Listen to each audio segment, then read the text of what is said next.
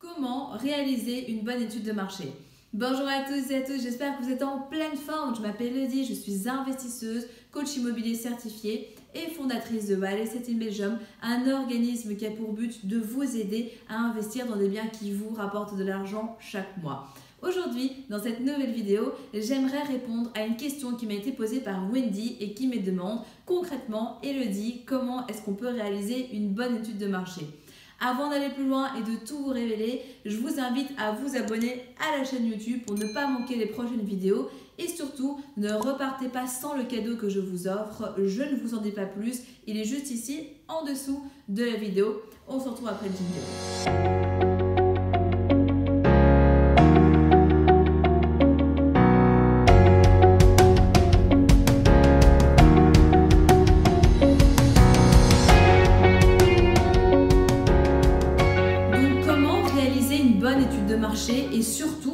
Pourquoi réaliser cette étude? Eh bien c'est ce que nous allons voir ensemble dans cette vidéo. La première chose que j'aimerais voir avec vous, c'est que effectivement quand on va sur un marché qu'on ne connaît pas, c'est fondamental de l'étudier parce que sinon on ne va pas savoir si on va faire une bonne, une moyenne ou une très mauvaise affaire.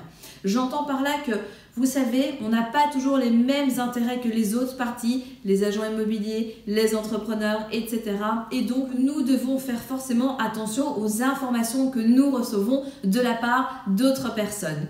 Aussi, J'entends souvent des personnes qui me disent bah, écoute, moi je suis intéressée de me déporter, d'aller dans un autre marché pour investir, même si c'est pas chez moi, parce que chez moi, euh, notamment si j'habite sur Bruxelles ou autre, il n'y a pas beaucoup de rentabilité, mais j'ai peur en fait. Et je ne connais pas le marché, donc comment est-ce que je peux faire? Mais c'est là que l'étude de marché justement va vous servir à ne plus avoir peur puisque vous allez étudier vraiment dans sa globalité tout un marché et vous le verrez au final, vous allez même peut-être mieux le connaître que le marché dans lequel vous habitez ou dans lequel vous avez grandi durant toute votre enfance. Donc l'étude de marché, c'est une phase qu'on a tendance à skipper. Je sais par expérience que dans les personnes que j'accompagne, il y a des personnes qui cartonnent dans l'étude de marché, d'autres qui au contraire ont un petit peu plus de mal.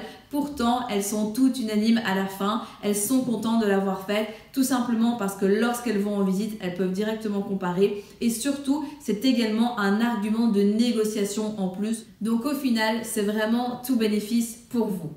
Et puis après, pour répondre vraiment à la question qui m'a été posée de base, à savoir comment faire une bonne étude de marché, je dirais qu'il y a vraiment plusieurs angles à aborder. Le premier, c'est que vous devez avoir une vue globale des prix de vente du bien que vous recherchez. C'est fondamental, vraiment, en catégorisant si le bien est neuf, si le bien est par contre à rénover, si le bien a un garage, si le bien a un jardin, etc. Puisque forcément, ça va impacter le prix du bien. Cette première strate, c'est important de l'avoir aussi en comparaison avec les prix de la location parce que dans votre calcul de rentabilité, vous allez avoir besoin eh du potentiel revenu locatif pour voir si au final votre opération eh bien, elle est rentable ou pas.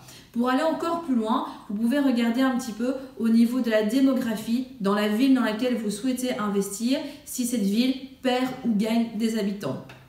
Si la ville gagne des habitants, bah, c'est bon signe puisque forcément ça veut dire qu'il y a de plus en plus de personnes qui y vivent, donc potentiellement des personnes qui auront besoin un jour ou l'autre de logement.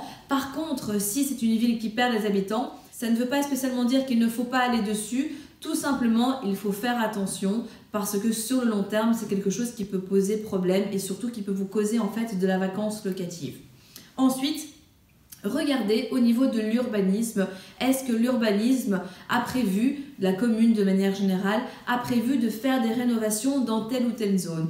Puisque on peut en déduire que si eh bien, la commune décide d'installer une nouvelle gare, un train, euh, de rénover carrément un quartier pour le redynamiser, eh bien ça va attirer un nouveau type de population, les prix des logements vont augmenter et donc ça peut être intéressant aussi pour vous justement d'aller dans une zone qui est en pleine réflexion simplement parce que plus tard, eh bien vous allez bénéficier d'une belle plus-value et d'un vraiment un engouement locatif assez important. Dans cette optique, vous pouvez, en fonction de votre mode d'exploitation, regarder les lieux cibles par rapport à votre public cible. Qu'est-ce que j'entends par là? Par exemple, si vous investissez en colocation, eh bien regardez où se situent les universités, les hautes écoles. Si vous visez des jeunes actifs, regardez les centres-villes, à combien de temps ils se situent, Qu'est-ce qu'il y a dans les centres-villes? Est-ce qu'il y a des centres commerciaux? Est-ce qu'il y a des zonings industriels qui permettraient justement aux personnes eh d'avoir vraiment un regroupement de personnel à un certain endroit Voir si vous investissez dans un endroit où vous souhaitez le mettre en location pour une famille, où est-ce que sont les écoles maternelles, primaires, les crèches, bref, toutes ces choses-là qui vont faire en fait qu'à la fin de votre étude de marché, vous devez vraiment avoir une vue globale sur le marché dans lequel vous allez investir.